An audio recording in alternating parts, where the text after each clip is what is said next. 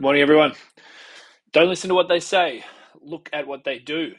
I first heard this heuristic from Nassim Taleb, and it refers to the fact that words are cheap. There's far more signal in people's actions than in their words. Simply put, people can say whatever they like, and they do. People talk all kinds of BS with little concern for accountability, especially with the pace of informational transmission with the internet and social media. The news cycle is so fast these days that the attention of most people is in an absolute tsunami of content, and most things are forgotten as quickly as they came. Markets topped back in November 2021 as the Federal Reserve narrative pivoted and began to posture that they would cease increasing the money supply, something they like to refer to as easing to fight inflation. The exact inflation they caused as a result of increasing the money supply in the first place and not letting people leave their homes to go to work. Funny that. Who could have possibly guessed that such insane measures would trigger an economic disaster? This coincided with markets adopting a risk off posture. While selling in the short term was clearly the move, I want to postulate why I think listening to what the Fed says is far less valuable compared with paying attention to what they're actually doing. It's important first off to understand the Fed's fundamental position. They have something in the vicinity of 9 trillion in assets and now in excess of 30 trillion in debt. So they have a debt to asset ratio of around 70%, in other words, for every one unit of assets, they have around three units of debt.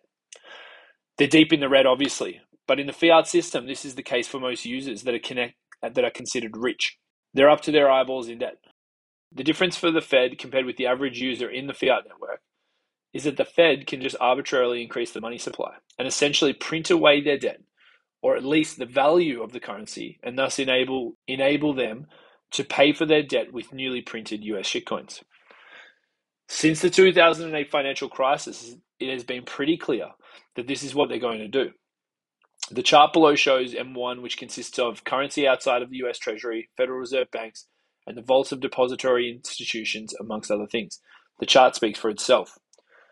So while the Fed is saying they're going to tighten and increase rates, and markets have acted accordingly by selling aggressively since November, they have actually only increased rates so far by 25 basis points and 50 basis points. Most of what the Fed does is political theatre. They're in between a rock and a hard place whereby they have so much debt that they cannot increase rates in a significant and sustained way over time, as they have too much debt to service. But they have to pretend that they care about inflation as it starts to hit families and enters the Overton window within the media and the political landscape. But the reality is they want inflation. In fact, they need it. The only way they're ever going to service their debt is through currency debasement just like the UK did before them with the British pound, and the Dutch Dutch did with the guilder before the Brits. This story has been told before throughout history.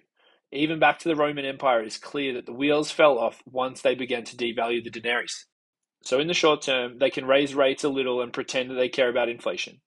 But I believe the Fed is extremely limited as to the extent to which these actions can be sustained, especially when you consider the level of household debt and the fact that the vast majority of people have little to no savings. There will likely be some extraordinary catalyst that will be blamed as to why we must get back to printing and increasing the money supply. Maybe it'll be Putin, maybe another pandemic, who knows. But they have talked the talk. Now we will have to wait and see the extent to which they can actually act and walk the walk. Meanwhile, one Bitcoin equals one Bitcoin. If your unit of account is sats, you're sitting pretty in the most powerful and pristine monetary good to ever exist. Don't get tricked into worrying about the fluctuations relative to melting USD ice cubes. It's simply an opportunity to accumulate. One currency is going to be printed into oblivion, despite what they might say, and the other can never be changed. Hope you all have a great day. I'll talk to you tomorrow.